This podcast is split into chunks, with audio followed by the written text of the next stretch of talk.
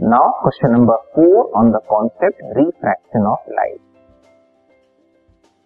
A light ray travels from a denser medium to a rarer medium making an angle of incidence 30 degree and angle of refraction 60 degree with the normal to the interface.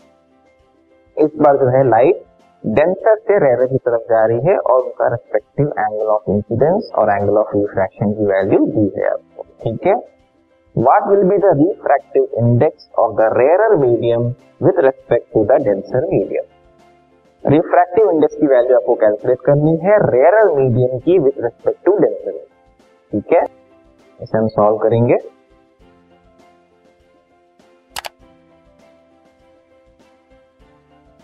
तो यहाँ पे हम Snell's law apply करेंगे। ठीक है? Snell's law के according refractive index n is equal to sine of angle of incidence upon sine of angle of refraction ठीक है?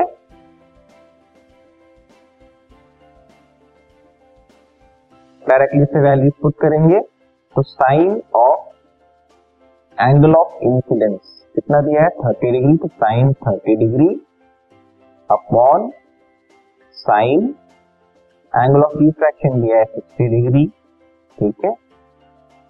वैल्यू पुट करने पे साइन थर्टी होता है one by two and sine sixty होता है root three by to.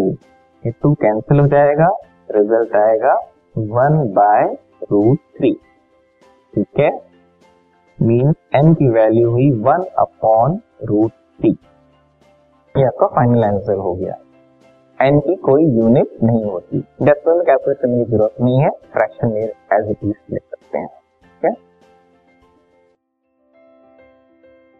This podcast is brought you by Hubhopper शिक्षा अभियान अगर आपको ये पॉडकास्ट पसंद आया तो प्लीज़ लाइक शेयर और सब्सक्राइब करें और वीडियो क्लासेस के लिए शिक्षा अभियान के यूट्यूब चैनल पर जाएँ।